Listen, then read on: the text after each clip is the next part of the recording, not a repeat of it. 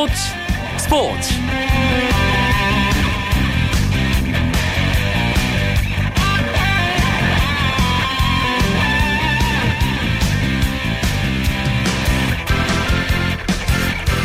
안녕하십니까. 화요일 밤 스포츠 스포츠 아나운서 이광용입니다. 설 연휴 앞두고 지금 귀성길에 오른 분들 많으실 텐데요. 안전하고 편안하게 고향으로 향하면서 스포츠 스포츠 이 시간 즐겨주시기 바랍니다. 스포츠의 세계에서는 누구보다 빛나는 경기를 보여주는 선수가 주목을 받죠. 그래서 그 선수들을 우리는 스타라고 부릅니다. 하지만 한순간의 반짝임보다 오랜 시간 성실함과 꾸준함으로 모두의 인정을 받고 결국 최고의 자리에 오르는 선수도 있습니다. 프로농구 원주동부의 김주성 선수가 바로 이 경우가 아닐까 싶은데요. 13시즌 동안 한 팀에서 뛰며 팀을 3번 챔피언 자리에 올려놓았고 스스로도 600경기 출전 9,100득점 돌파의 기록을 세웠습니다. 또 한국 농구 역사의 유일무이하게 유일무이하게 아시안 게임에서 두 번의 금메달을 목에 건 주인공이기도 하죠. 오늘 화요 초대석에서는 원주동부의 기둥이자 한국 프로농구의 기둥 김주성 선수와의 만남 준비하고 있습니다. 먼저 오늘 들어온 주요 스포츠 소식 전하면서 화요일 밤 스포츠 스포츠 힘차게 시작합니다.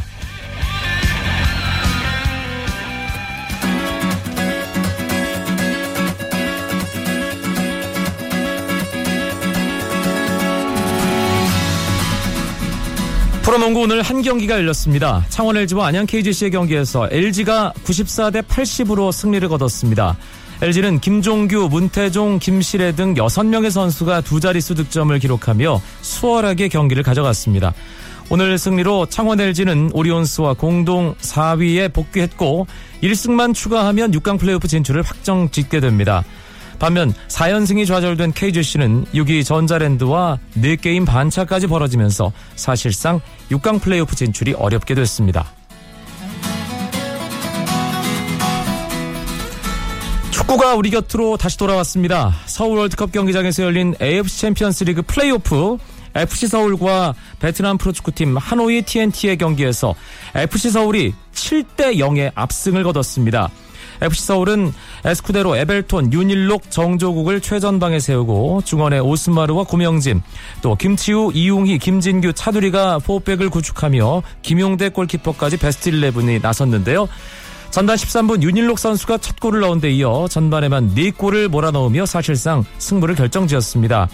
하노이는 경기 내내 제대로 된 공격을 해보지 못했는데요. FC 서울이 결국 후반에 3골을 추가하며 7대 0으로 경기를 마무리 지었습니다.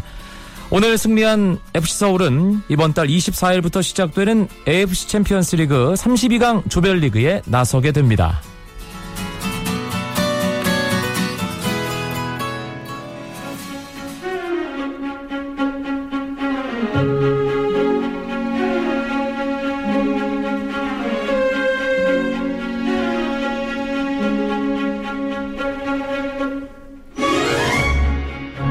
이번 주엔 특별히 화요일에 함께합니다. KBS 스포츠 취재부 정현숙 기자의 스포츠 다이어리 시간입니다. 정 기자 어서 오세요. 네, 안녕하세요. 이 음악 좀 화요일에 들으니까 좀 어색하네요, 저도. 예, 고향 안 가세요? 아, 저는 집에서 차례를 아, 지냅니다. 알겠습니다. 네. V리그도 이제 시즌 막바지로 계속 향해 가고 있는데 흥미로운 두 팀의 경기가 있었습니다. 한국전력과 현대캐피탈의 대결이었죠. 네, 사실 뚜껑을 열기 전까지만 해도 한국전력이 좀 우세한 것이 아닌가 이런 전망이 있었습니다. 최근 분위기만 봐선 그랬어요. 그렇죠. 한국전력은 9연승을 달리고 있고 또 현대캐피탈은 김호철 감독의 흰머리가 부쩍 늘었을 정도로 좀 침체기에 빠져 있었는데 분위기는 당연히 한국전력이 좋을 수밖에 없는 상황이었지만 간절함에서 현대캐피탈이 승리한 것 같습니다. 네. 뭐 현대캐피탈이 먼저 두 세트를 따내고 3세트에서 한국전력이 반전에 성공하면서 또 분위기가 한 차례 넘어가는 게 아닌가 않을까라는 생각이 들었었는데 현대캐피탈이 4세트를 잡으면서 승점 3점을 추가했습니다. 1등 공신은 역시 이 미남 거프 문성민 선수였는데요. 블로킹 3개를 포함해서 22득점을 올리면서 팀의 3대1 승리를 이끌었습니다. 현대캐피탈이 4위로 올라서면서 한국전력과의 승점 차를 7점으로 좁혔거든요. 3, 4위 간의 승점 차가 3점 이내여야지 준 플레이오프를 치르기 때문에 현대캐피탈로서는 천금 같은 1승이었습니다. 오늘 뭐 9연승에서 연승 기록이 깨지긴 했지만 한국전력의 이번 시즌 특히 최근 기세는 정말 주목할 만한 거였죠. 네, 그동안 이제 한국전력 하면 배구 팬들은 뭔가 패배가 더 익숙한 팀 그리고 왠지 모르게 불쌍한 팀 이렇게 생각하시는 분들이 많았었는데 그렇죠. 올 시즌은 뭐 그런 배구 팬들의 고정관념을 뭐 날려버려도 될 것 같습니다. 뭐 전통의 명가 삼성화재도 그리고 OK저축은행도 전반기 어, 9경기를 연달아 승리하진 못했었거든요. 한국전력은 팀 창단 이래 최다 연승 기록을 세웠었고 그 중심에는 정광인 선수, 주리치 선수, 서재덕 선수의 3인방에 마지막 퍼즐을 맞춘 선수가 바로 리베로 오재성 선수입니다. 네. 예전에도 소개를 해드렸지만 이 선수가 어, 남녀 프로배구를 통틀어서 사상 처음으로 리베로로서는 전체 1순위로 입단한 그런 선수였는데 어, 상대 강스파이 트 크를 받아내야지 반격을 할 수 있잖아요. 배구는 그래서 수비의 중요성이 사실 상당히 중요한데 그래서 디그라는 기록을 우리가 점점 더 중요하게 생각하잖아요. 그렇죠. 예전에는 그런 기록을 치지도 않았었는데 요즘은 여우현 선수라든지 그리고 이런 오재성 선수의 중요성이 그만큼 높아지고 있는 것이 바로 그런 흐름이고요. 특히 이제 재미있는 것은 이 선수가 입단하면서 성균관대 패밀리의 한 축을 그 형성했다는 점인데요. 서재덕 정광희 선수 그리고 세터 권준영에 이어서 오재성 선수까지 서로를 너무 잘 아는 이 아, 선수들이 대학 한 동문이군요. 팀에서 그렇죠. 한 팀에서 활약을 하면서 포스트 시즌에 진출한다는 지금 기대에 한껏 들떠 있습니다. 이게 사실 프로배구가 중위권 싸움도 상당히 치열합니다. 정현숙 기자가 조금 전에 짚어준 대로 한국전력이 3위, 현대캐피탈이 4위인데 3, 4위 승점 차가 3점 이내여야만 준 플레이오프 3, 4위 간 그렇죠. 대결이 아, 진행되는데 사실은 얼마 전까지만 해도 선두 다툼이 정말 치열했습니다. 삼성화재와 OK저축은행. 네. 그런데 최근 OK저축은행이 조금 주춤하면서 아 OK저축은행 위기론까지 나오고 있어요. 그렇죠. OK저축은행이 8연승을 달리면서 선두 삼성화재를 턱 밑까지 따라 붙었는데 지난 10일에 삼성화재와의 맞대결에 패했고 또 한국전력을 만나서 2연패에 빠졌습니다. 패배도 패배지만 일단 두 경기에서 모두 세트 스코어 3대 0으로 졌다는 게 더더욱 충격적이었고 김 세진 선수 말로는 이제 어린 선수들이 조금 마음의 여유가 없이 급한 플레이를 한다 이런 평가를 내렸습니다. 네. 이제 중요한 것은 이런 삼성화재와 또 한국전력과 포스트 시즌에서 만날 수밖에 없는 상황이라는 건데 삼성화재 와의 시즌 경기에서 시즌 전적에서 일단 2승 3패로 조금 뒤처지게 됐고 또 항상 어떻게 보면 두 외국인 선수 두 팀의 외국인 선수 시몬과 레오를 비교를 해볼 때 시몬이 레오만 만나면 자신감을 가지고 있었거든요. 이번 경기를 통해서 오히려 레오가 시몬에 대한 자신감을 가지게 됐다는 점이 OK저축은행으로서는 조금은 불안한 측면입니다. 일단 뭐 봄배구 이 플레이오프 진출 가능성이 OK저축은행이 어느 정도 있기 때문에 또 그것을 위해서 팀을 잘 추슬러야 겠고요. 최대 4팀까지 봄배구를 하게 됩니다.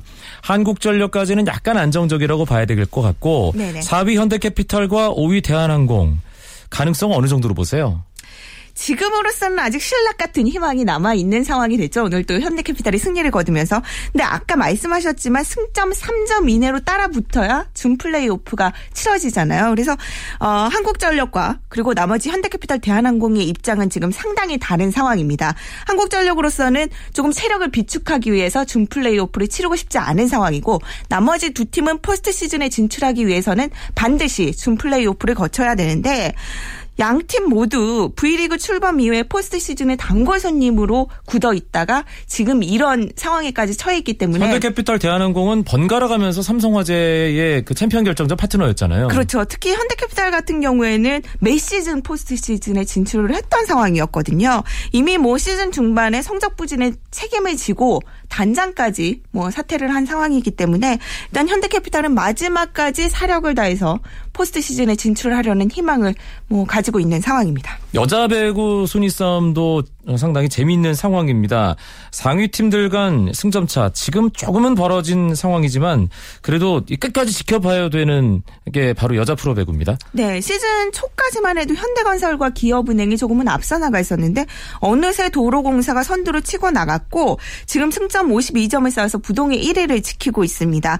1위와 2위가 5점 차, 2위와 3위가 승점 6점 차인데 근데 조금 벌어진 것 같아도 사실 한두 경기만 이기고 지면 연승해서 바로 갈릴 수가 있거든요. 그렇죠. 그래서 설 연휴가 지나면 이제 팀당 5경기씩밖에 남지 않았기 때문에 한 경기 한 경기를 소중히 치러야 되고 또 만약에 5세트까지 가게 된다면 어, 이기더라도 승점 2점밖에 못 따는 상황. 네. 지더라도 승점 1점을 가지게 될 수 있잖아요. 이 승점 1점 차가 막판에 순위 변동에 큰 영향을 미칠 수도 있습니다. 이기더라도 풀세트 가면 우리도 손해 보고 상대한테 좀 점수 주는 거기 때문에 그렇죠. 예. 이긴 것 같지 않는 그 부분도. 미세하게 막판 순위 싸움에 영향을 준다는 사실 예, 기억해 주시기 바랍니다.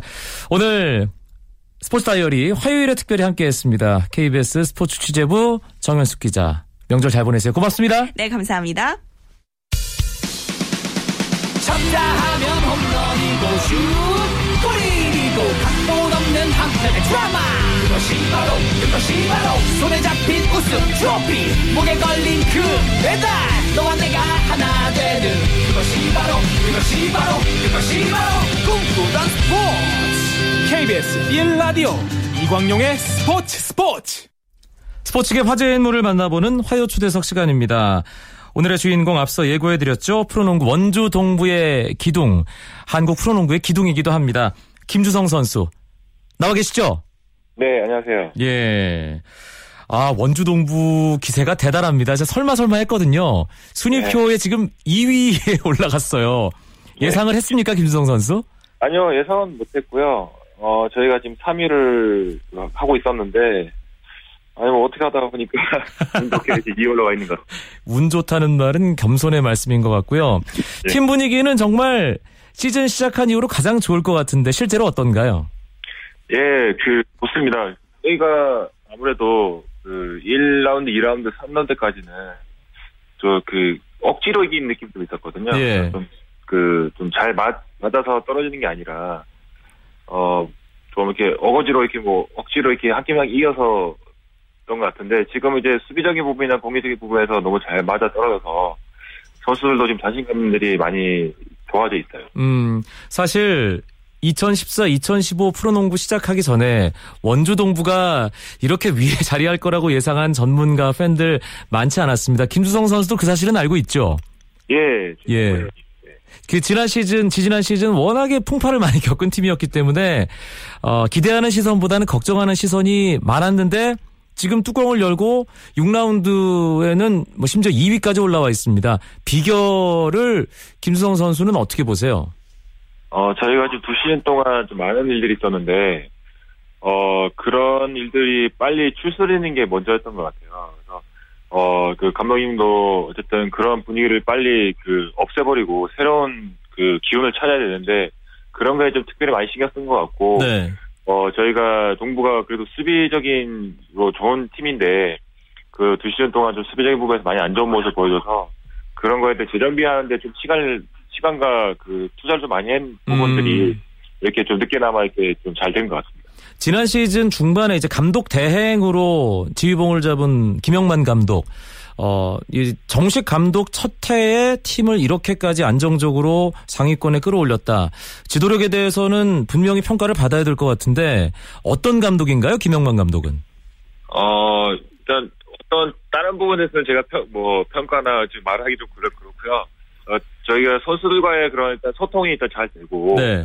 어, 그, 김영 감독께서 어쨌든 그 여자팀이나 저희 그 한국 프로농구 팀에서도 코치 생활을 좀 많이 했었어요. 그리고 감독 대행도 많이 했기 때문에 그런 경험들이 아마 그 잘, 그 됐던 것 같습니다. 그래서, 아, 어, 네, 선수들과 그런 소통이 잘 되고 있는 것 같습니다. 사실 김수성 선수한테는 한때 영만이 형이었잖아요.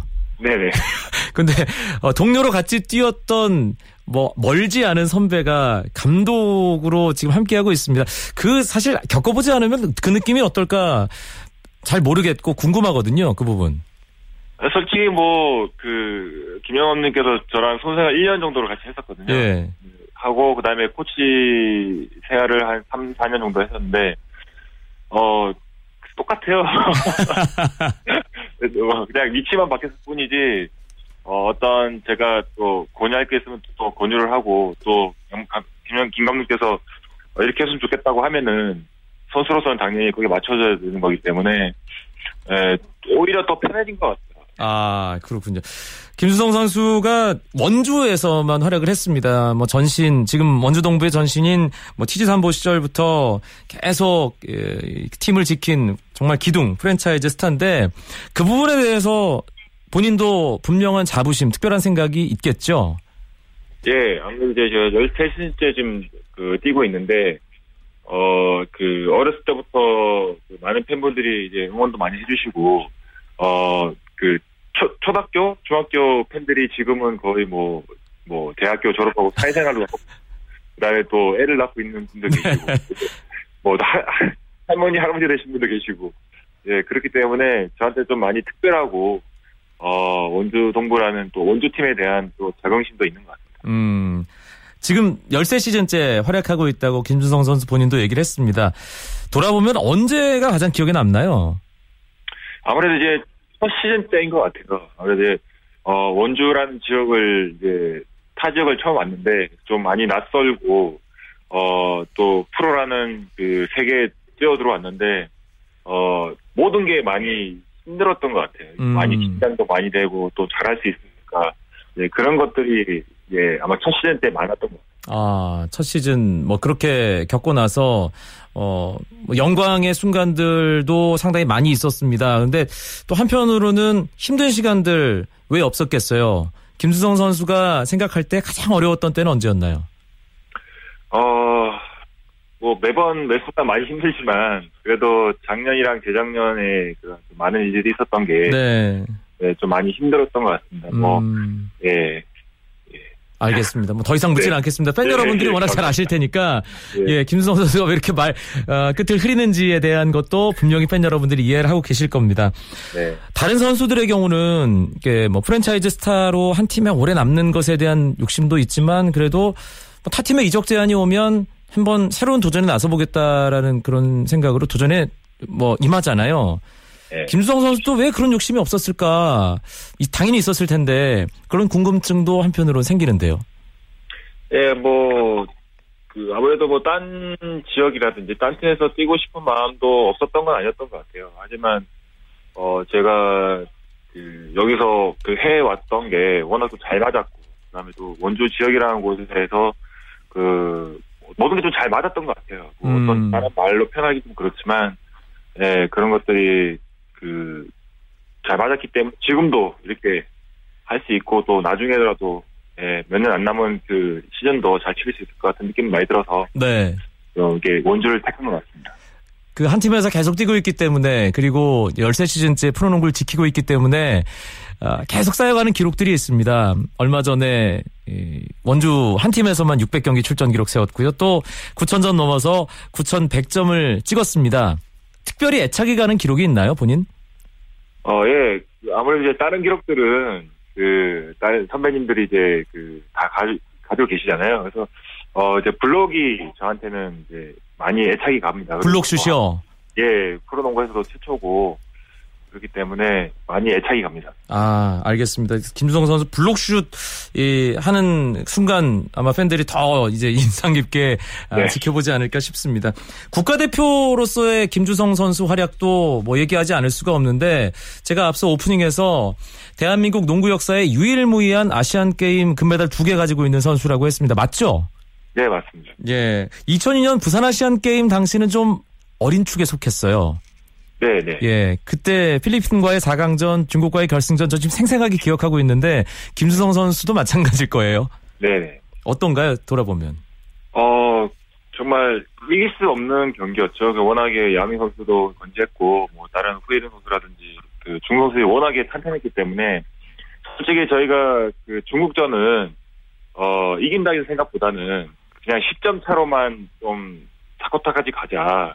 가서 뭐 승부를 보고, 어, 하자고 이렇게 그 마음 먹었었는데, 그게 어떻게 딱 맞아 떨어진 것 같아요. 아, 예, 그때 그 쾌감이 아, 정말 좋았던 것 같아요. 예. 그리고 나서 12년 후에 지난해 가을 인천 아시안 게임에서 또 금메달을 목에 걸었습니다. 뭐, 뭐 최고참으로서 네. 거둔 성과였는데 그 맛은 또 어땠을지요? 예, 어, 이것도 정말 특별하죠. 왜냐면 이제 제가 그 어렸을 때랑 이제 고참이 돼서 이제 금메달을 땄는데 어 어린 후배들이 너무 잘해줬잖아요. 네. 예 그런 모습들이 더 첫 번째로 다가오는 것 같았, 같았었거든요. 음. 뭐, 아 이제 한국 농구도 어 좀 아시아 쪽에서도 좀 권위가 많이 떨어져 있는 상태였는데 이 친구들이 조금만 더 연습을 더 잘해서 하면은 아시아에서 한국 농구가 위상 좀 살 수 있지 않을까 이런 그 기대감과 어 그런 것들이 잘 맞물려서 금메달을 딴 것 같습니다. 어떤 금메달이 더 달콤한가요? 아, 둘 다. 알겠습니다. 사실 선수가 이렇게 꾸준하게 오랫동안 활약할 수 있다는 것은 특별한 자기 관리의 비결이 있기 때문에 가능할 텐데 김주성만의 자기 관리 비법 소개해 주신다면요. 어, 글쎄요. 솔직히 제가 그 몸무게가 좀 잘 안 나가요. 아 살이 잘 안 찐다는 거죠? 예, 살이 좀 안 쪄서 좀 약점일 수도 있지만 또 장점으로 더 크게 작용한 것 같아요. 그래서 네. 제가 그 웨이트라든지 이런 거는 꾸준히 하고 제가 필요한 기술이라든지 뭐 웨이트적인 부분은 꼭 찾아서 하는 편이거든요. 그래서 어 나이가 들고 그다음에 앞으로도 제가 그 기술적으로 더 배울 게 있으면 개인적으로도 꼭 더 연습을 해서 배우고 있습니다. 음, 원주동부가 차근차근 이 승수를 쌓아가더니 지금 이제 4강 플레이오프 직행할 수 있는 상황까지 이르렀습니다. 매친 김에 뭐 당연히 직행에 대한 욕심은 있겠죠. 어, 뭐 조금 없으면 또 거짓말이고요. 네. 있긴 하지만 어 마음가짐 일단 3이라고 생각하고 네. 네, 마음 편하게 게임할 생각입니다. 아무래도 이제.